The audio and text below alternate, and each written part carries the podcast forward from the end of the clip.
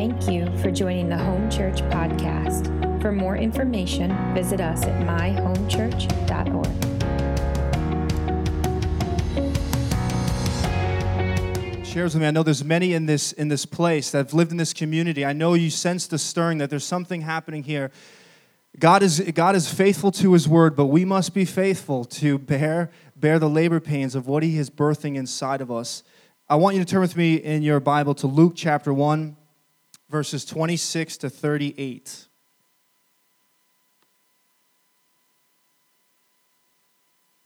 Luke chapter 1, verses 26 to 38. We're going to look at this account of Mary, again, birthing the promises of God.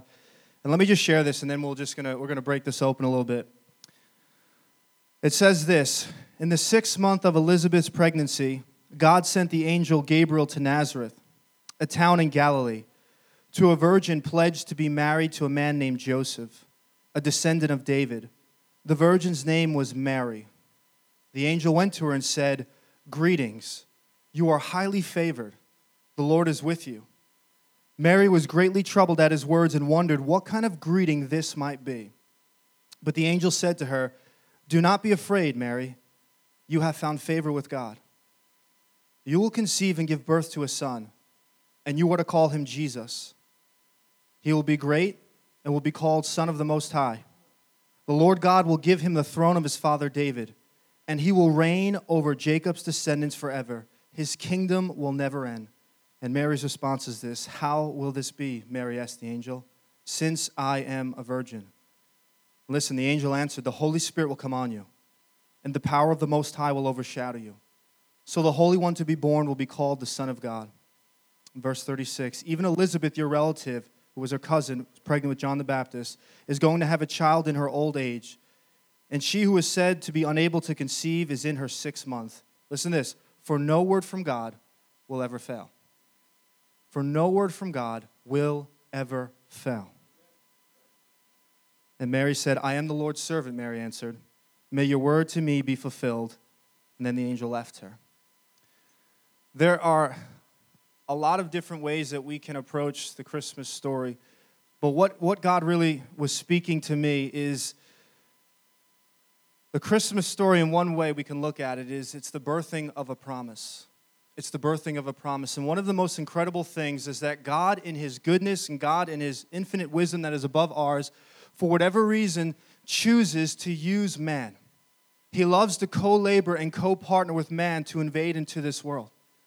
And God could have had the Son come in any way, but He chose to do it through a human the point I want to make is that God, since the beginning and still to this day, this Christmas story still continues. God is in the business of releasing and birthing promises that will ultimately release hope and radical freedom to the world.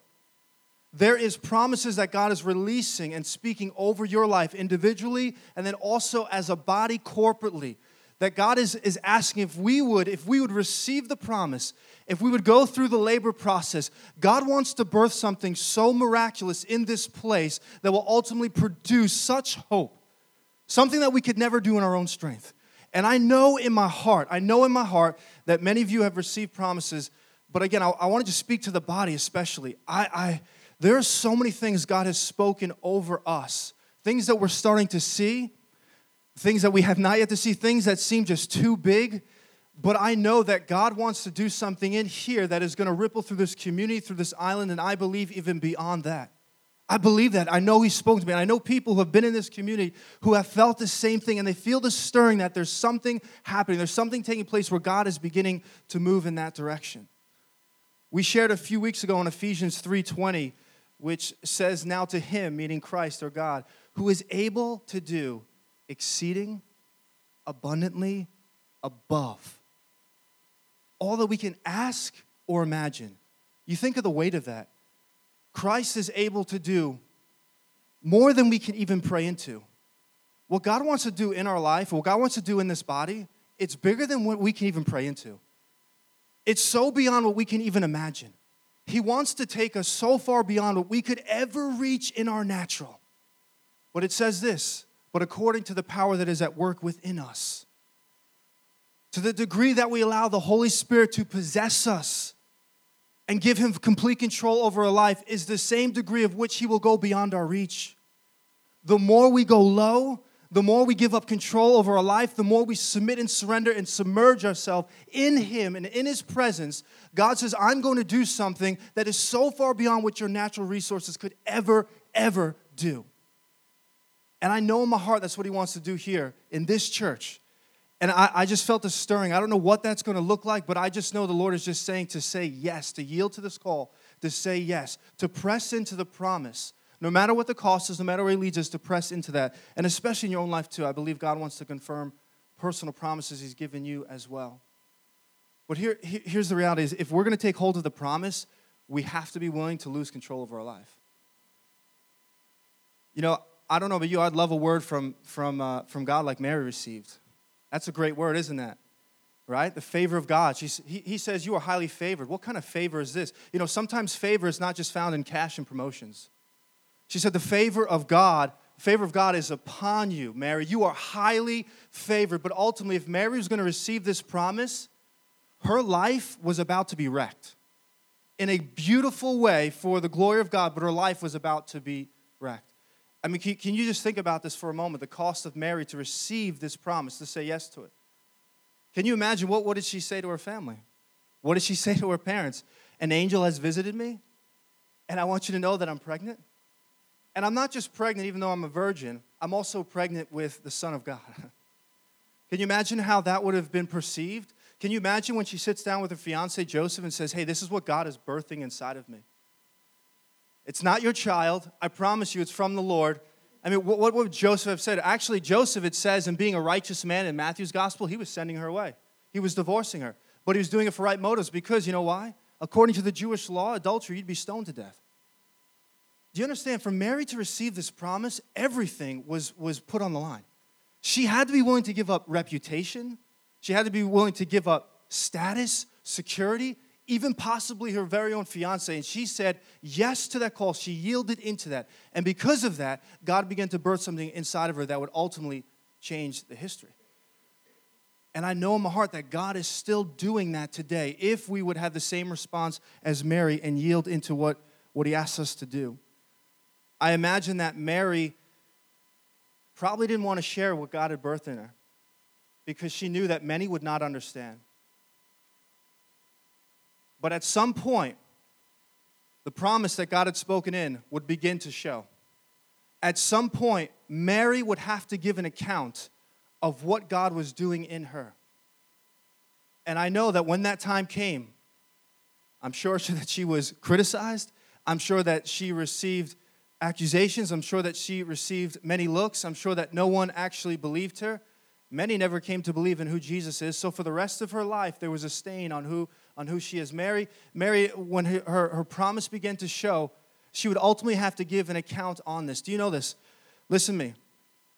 People don't understand why someone could have a six figure salary and give it away to go work for comparatively crumbs to feed people that are, could never give them anything in return. They won't understand that.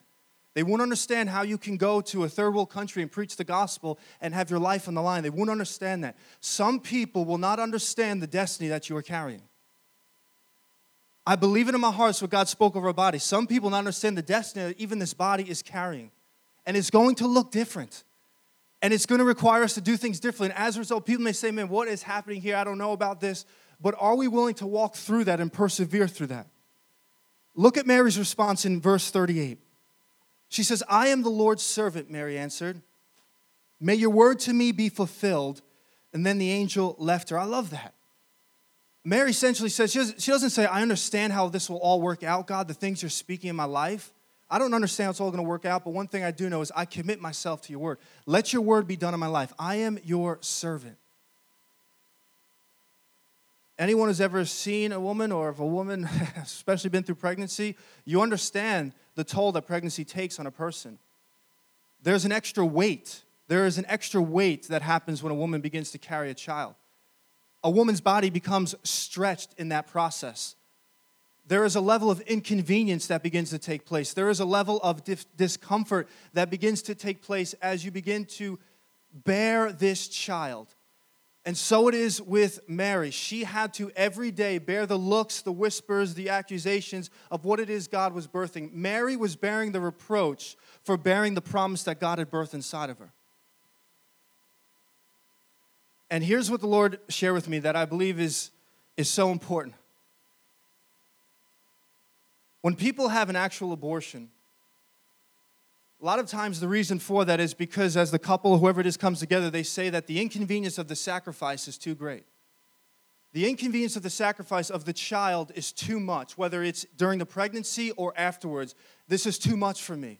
And what I believe the Lord was speaking to me is that so often we can do the very same thing spiritually. We can come into a place of which we, in worship, we say, Yes, God, I want this promise. But then we begin to walk through the actual labor pains. Then we begin to actually bear the reproach of what it is God is birthing inside of us. And as a result, we cry out, I don't want this anymore. It's spiritual abortion to the promises God is putting inside of us. And many of us have cried out, as I have. And man, my heart was breaking as I've cried out, God, give my destiny to someone else. It's too much for me. But I want to just awaken you and encourage you that, man, God wants you to walk in that. Walk in that, what He is birthing inside of you. People may not understand it. I believe we're filled with people who God wants to do radical things with because I know that we are a body that has a lot of broken people, and I'm at the top of that. But I know that God wants to birth supernatural things through this. And so he asked us, Are we willing to do that? Are we willing to say yes? Mary's response was a simple yielding into God. I love that. There's nothing, there's nothing significant about Mary. In fact, if you think so, I think we missed this point. Mary's a 15, 16 year old Jewish girl. There's nothing significant about her life that God would choose her. The only thing I do know is that she yielded and said yes to God's call and promise over her life. Do you understand? I believe that's all that God's looking for. That's why I get so excited over this body. Because anyone else could say, well, we lack resource, we lack this, we lack that. But do you understand what all God needs? He's just looking for hearts that say yes. They just yield to Him. You understand? There's nothing that we can birth in the supernatural. The only thing that we can do is die and submerge ourselves in Him, and He will do it. It doesn't matter about what resources we have. It doesn't matter where we start. It doesn't matter any of those things. God simply says, Can I find a person? Can I find a church that will ultimately say yes to my call? And if He can find a people that will yield into that call, God will do the miraculous there. And you may say, whatever God's speaking over you personally, it's just too big. But again, who is Mary? Mary was no one. Mary had the same response. When the Lord came and began to speak this promise, or the angel sp- spoke this promise over her, her response is basically in the natural means, there's no way this is possible. I'm a virgin. There's no way I do not possess what it takes for me to go where you're promising to take me. That's the whole point. In fact, if we're following after a promise that we can do in ourselves, it's not the promise of God. God, God births supernatural promises. It's there where He gets glory. It's there where God will call us to places where only His presence can sustain us. That's the only place. That's what He's teaching me. And I wrestle with that because I want to be able to do it in my own strength. But He will take us where only His presence can sustain us. He'll take us to places where only when we are so dependent on Him will the very thing He's promised come to fruition. If we want to wrestle and do it our own way, there may be some limited fruit, but there is something so much more that is available for us if, if we would lay down our lives and say, and say yes to Him. There's nowhere in Jewish scripture that ever said there was a miracle like this before. Mary had nowhere to go back and say, well, he's done it. He did it then, he's going to do it again. There's nothing like that for Mary. She just had to say, Yes, Lord. I don't understand it. I don't see how it will come to pass, but I'm going to trust you and believe this over my life. And again, if you say, man, God has promised me things, God has spoken things into my life that I just I don't see how it could ever happen. I want you to know something. The word of God is living. That's what it says. It's active and it's living. Do you understand that? That means when he speaks a word over you, the word itself possesses life. The very word that God speaks over you possesses the power to accomplish the thing that it's asked you to do. It has nothing to do with us. See, when God, when, when, when Jesus told his disciples to heal, was he telling them, you guys go heal? No, no, no. He spoke a word over them that was alive, that if they would receive it by faith, that very word would produce what he asked them to do. What is God breathing over you? What is he speaking over you? It's, if it's not bigger than what you can handle, if it doesn't first say, man, how can this happen? It's not God. And I want to call you then, if you don't know the promise, to, to, to seek Him, to seek Him. He wants to, he wants to birth something inside of you. He wants to birth something inside of you. One of my, one of my heroes of the faith as of late is Heidi Baker. Uh, how many of you guys know about Heidi Baker? A lot of people know about Heidi Baker. I want to share a little bit about her testimony for a moment. God had me really lean into her this week. And Heidi Baker, uh, for those of you who don't know, she has a ministry called Iris Globals. I'm going to get into where she's at right now, but she's in Mozambique, Africa primarily. She also has uh, ministry in Africa, uh, in Asia and England as well. But uh, her story is so fitting for, for what we're talking about today, and I believe it'll deeply encourage you. When she was 16, she had a, a radical encounter with God.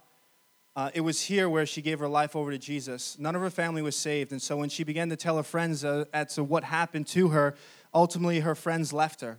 Her parents actually said they wanted nothing to do with her anymore. And so, actually, it wasn't until late in her ministry where she was reconciled to her parents, and I'll share that with you. But, but they didn't want anything to do with her. When she was 18, she was attending this meeting at Southern Cal College, which is now Vanguard University. And she said if it wasn't for the fact that she had to host the speaker, she would have left because as the speaker was uh, communicating his message, uh, she said she, he was just saying things that were too unbelievable for her to even believe. She said there's, there's just no way. And she said, as, as he was speaking, she had to sit in the front row and she couldn't leave because she's hosting him. And she, so she just had to listen. And she said, the speaker just said twice that God was giving him a city. And she said, What arrogance? How, how could this be? How could God give him a city? And she said, in the middle that, at 18 years old, at 18 years old, she said, as it was happening, she had an open vision in the middle of this. And she said, as this man is preaching, she saw two angels, and then she saw Jesus behind him, and Jesus said, What this man is saying is true. Listen to him. And so, in the middle of this place, she's getting absolutely rocked. All of a sudden, she felt this stirring for not just a city, but for a nation. And she began to wrestle with it. Everyone went on to class, but Heidi crawled into a back prayer room and she said, for the, for the rest of the day, she just cried out to God from the depths of her heart. And she said, God started stirring something about a nation. So, in a long story short, she actually winds up going to Mozambique with her husband, Rolland, who she would, uh, who she would marry. They left with uh, a one way ticket to Africa and $30 to their name. And that's why many of her family said, You're crazy, you've lost your mind. But she wasn't understanding how this would happen. 20 years later, 20 years later from when she had that encounter when she was 18 years old, she, things started to turn really sour where she was. Um, they were uh, they lost their property. The government officials had come in in africa. All they had was two little churches she said. Two little churches. One of them they met in terrible places. One actually met in a dump. So 20 years she's in africa. She knows the stirring she's had when she was little but all they have is two little churches and one meets in a dump and they have this little uh, shelter for kids. And government officials come in and actually take everything. Literally they're just homeless. They have nothing to their name there. Well she had felt a stirring that god was sending her to uh, canada because there was there was a revival taking place in Toronto, Canada. It was Toronto Airport Christian Fellowship, which is now Catch the Fire. And she felt like she needed to go there. But here's where it gets even more interesting is that she had a, a church that was sponsoring her. And they said, We will give you a million dollars to give you the children's home to help you out right now. But under one circumstance, you cannot t- attend this conference. You can't go to Toronto, and we don't want you to go to Pensacola where we hear other revivals because we don't agree with what's happening there. We don't understand the manifestations of the Spirit and what's taking place. You cannot go there. And she said she knew that the Lord was calling there, and she said, I, I don't care. She calls that conference the Million Dollar Conference because when she went into those doors, she literally gave up a million dollars as she walked through there. And so her and her husband are there, and they're sitting in this conference, not knowing what's going on. Their kids back home are homeless, but she knows this is where God is leading her. And in the middle of that, Randy Clark is preaching.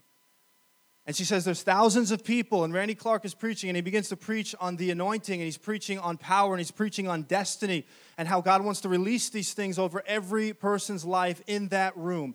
And as she's there, and as she's hearing this, she says there's this deep stirring inside of her that's uncontrollable. She's literally just, the Holy Spirit is just overshadowing here in that conference. So much so that she says, in the middle of Randy Clark speaking, she gets up and runs to the front in front of thousands of people. She says, What the heck am I doing up here in hindsight? She said, In my natural, I would never have done that, but something said to go to the front. And as she went to the front in front of thousands, she began to cry out. And Randy Clark, not knowing any of her background, said, The Lord stopped his preaching, went up to her and said, The Lord is saying, Do you want the nation of Mozambique? 20 years after God had birthed him, he says, Do you want the nation of Mozambique? And she cried out with everything in it, Yes, I want it. Then he laid his hands on her and he said this. He said, The blind will see. He said, The deaf will hear, the crippled will walk, and the poor will hear the good news. And when he said that, the power of God hit her in such a miraculous way that literally, literally for seven days, she was she couldn't move. They actually were carrying her back and forth to her hotel room. She said many people in this time made fun of her. Still to this day, many people said it's just emotionalism. Many people said it was just it's just fake and they, they, they, ridicule her. Still to this day, she said, but they have no idea what was happening inside of me. She said, it felt like I was dying. And she said, I felt like the Lord was saying that's exactly right. And so God wrecked her at this place. She winds up going back to Mozambique. And for the next year, things got worse things got worse. Her family was severely ill, and she got diagnosed with multiple sclerosis. Not only that, they were still living in tents. They said they had to shoo away the rats that were coming in to actually eat on the kids' feet. She said, What is happening here, Lord? But, and she wasn't seeing any of the miracles take place yet, but she kept praying into it. One year after that conference, she went up to a woman and she laid hands on her. And the woman had just white eyes, couldn't see. And she said she saw the brown form. She saw the iris. That's why her ministry is called Iris. She saw the iris form. And from that moment, everything God had promised since she was a little girl, everything just began to move. These, they see everything that was prophesied, they see take place. Go look, it's absolutely miraculous. Do you know today, when they started with two churches, after that, you know what they have today? Over 10,000 churches in Mozambique. The two most unreached regions the two most unreached regions in the South, Southeast Africa. There was two tribes, Makua and something else. You can't even get into there. Heidi Baker has hundreds of churches located in that region. God has literally given her Mozambique. The very thing that when she was a little girl, God had spoken over her because she clung to the promise and would not give up on that. God birthed the very thing that He said He would do. I want you to know that I just sense the same thing. It's going to look different, but God is birthing something in here, corporally, but also personally in each and every one of our lives. And do you know that Heidi, in, in her parents' old age, she got to lead them both to the Lord? In fact, one at 72, her father became an ordained minister. And her mother actually moved with her for a season to Mozambique to teach the uh, children English. God restored all things. But she was willing to bear bear the birth pains of that. Years and years. Now, I don't know how it'll look in our life, and I don't know what it'll look like for your life personally, but I just sense God saying, Are we willing to bear those labor pains? What is God breathing over you? What does He want to do through you? When I think about how could this ever happen, it's a, it's a need for intimacy. I want to just read verse 30, 35 to you again. When Mary asked, How will this happen? How will the impossible happen in my life?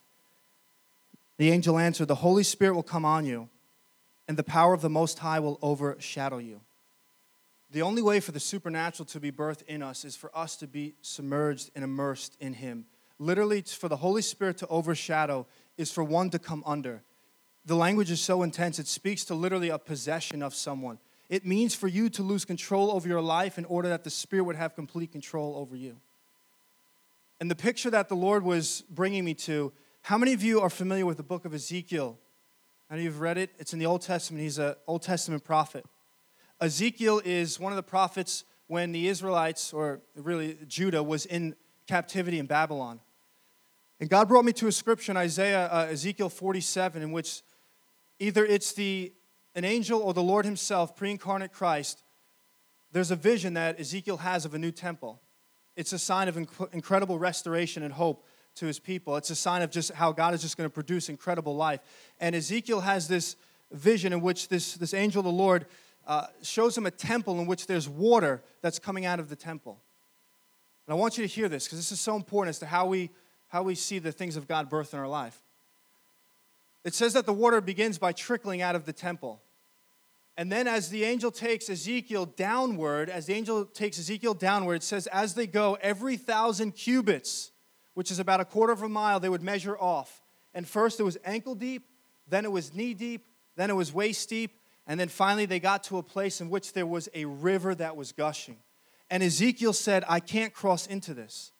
He says, because it's, it's too deep, I can't swim. And he said, and the tide is too strong. That's basically what he's saying. I can't move into this.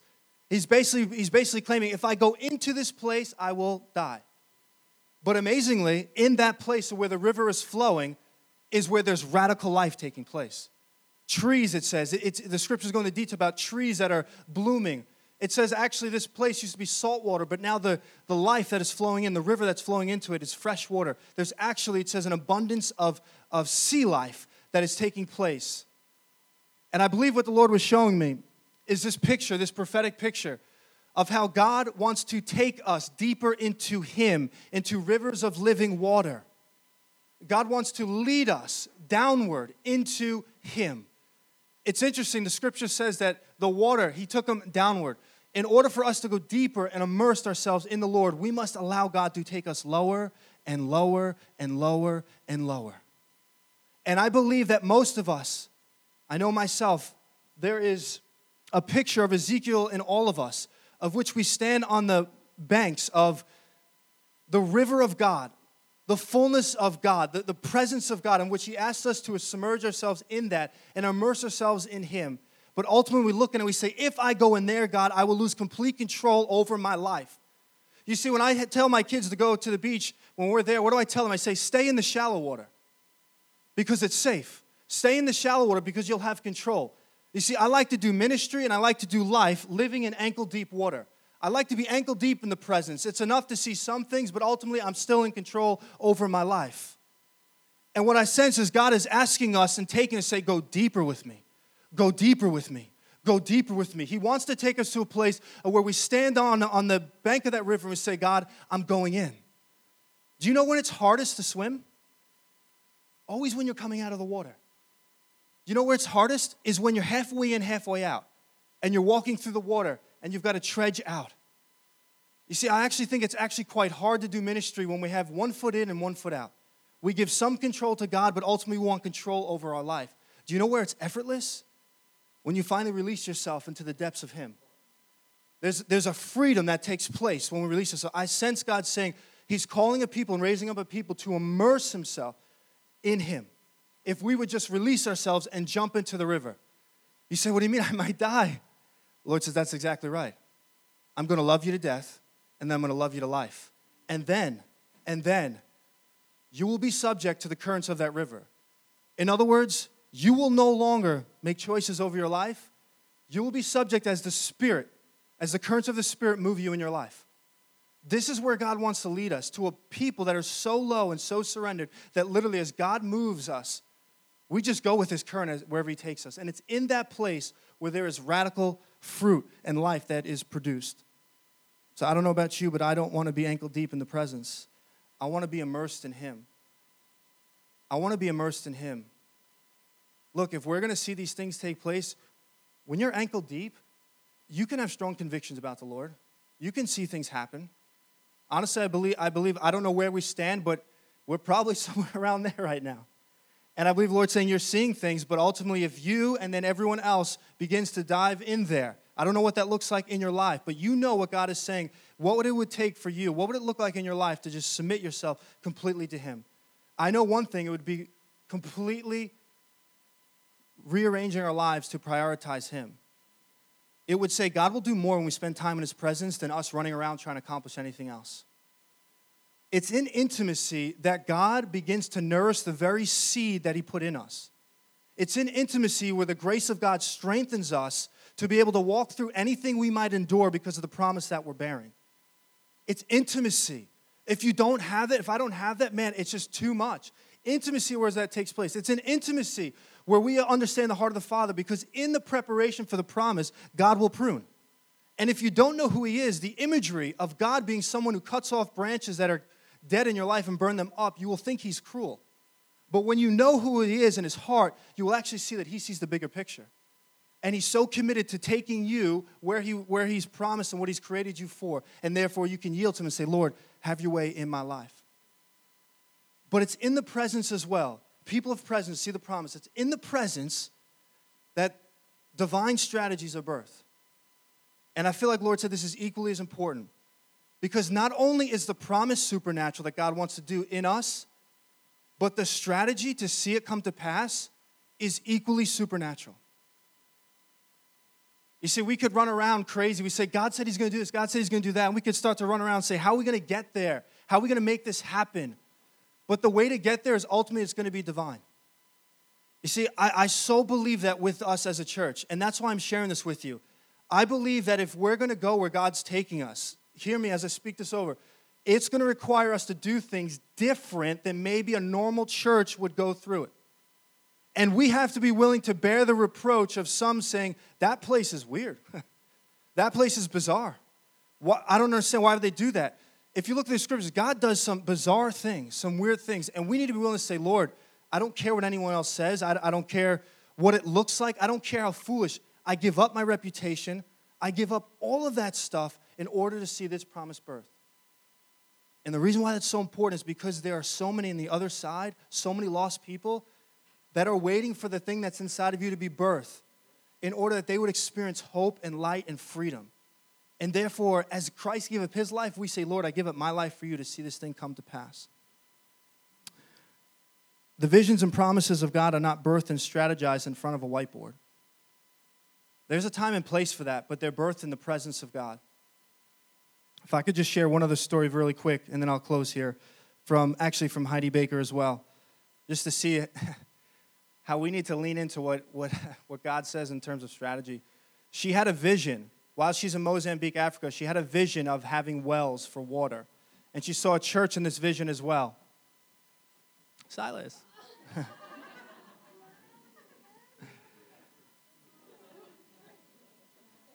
and so she has she has a, a vision of wells and she has a vision of a church and they, they have no clean drinking water and so she goes ahead and she invests in these two drilling rigs one of them actually the church purchased that she saw, that she saw in the vision but she gets these two rigs and now she thinks okay we're just going to go for it Uh, but the, the technician, the engineer, remember, they're in Southeast Africa. This is, isn't that easy. The, the technician they had is from India. His visa, they, they took it. He had to go back home. And then they had another group come in, uh, this gentleman and his family, and they sent them away as well. And so they had no one.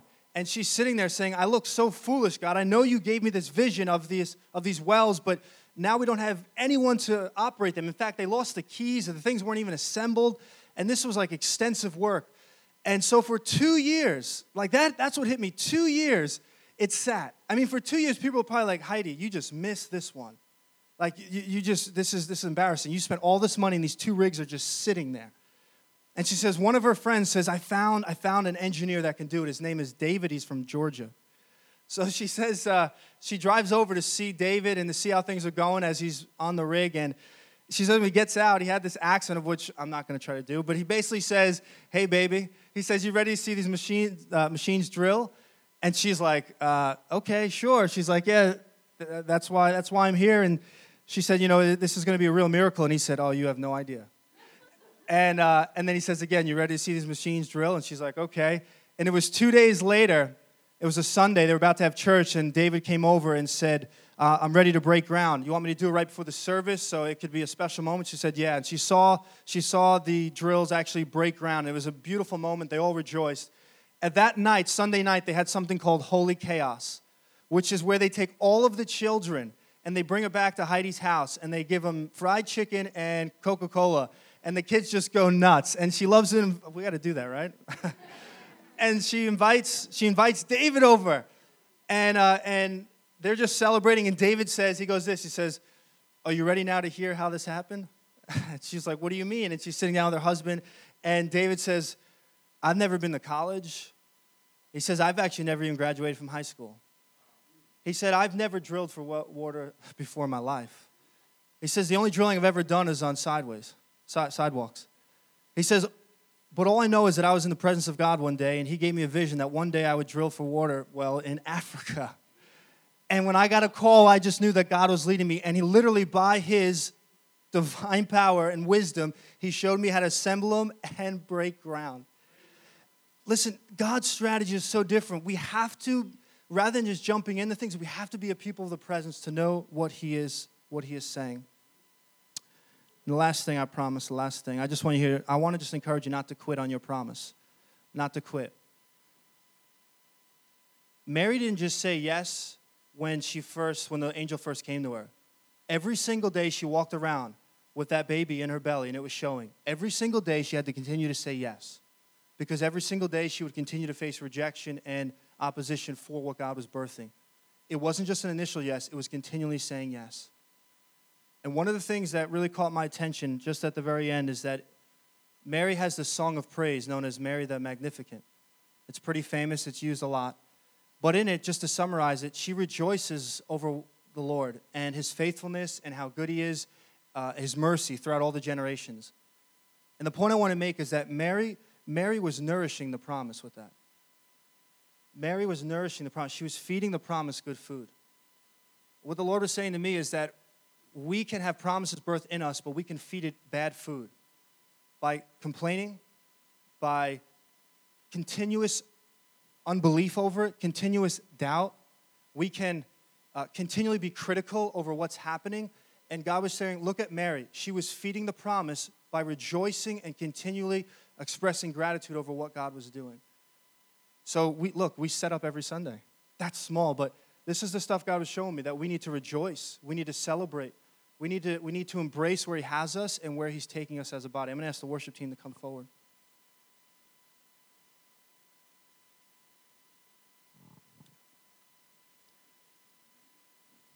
I believe God is asking, calling us to press into, press into the promise.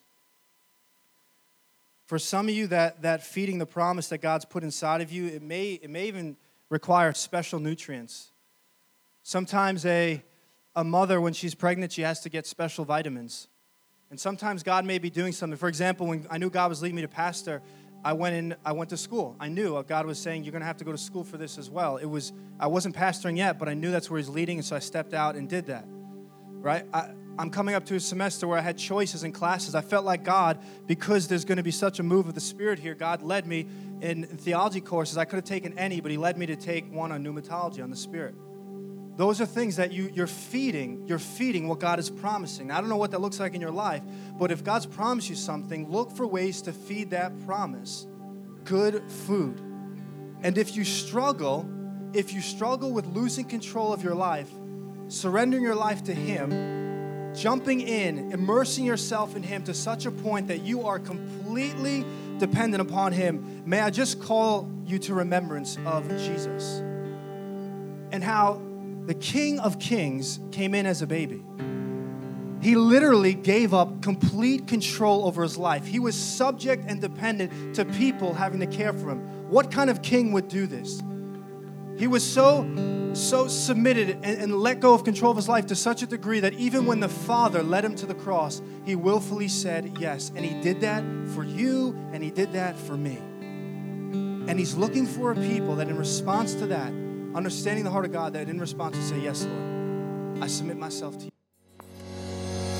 Thank you for listening to Home Church's podcast. To go deeper into the message, text deeper to 66866. If you would like to give to this ministry, you can text the amount to 631 693 4176 or visit us at myhomechurch.org backslash give.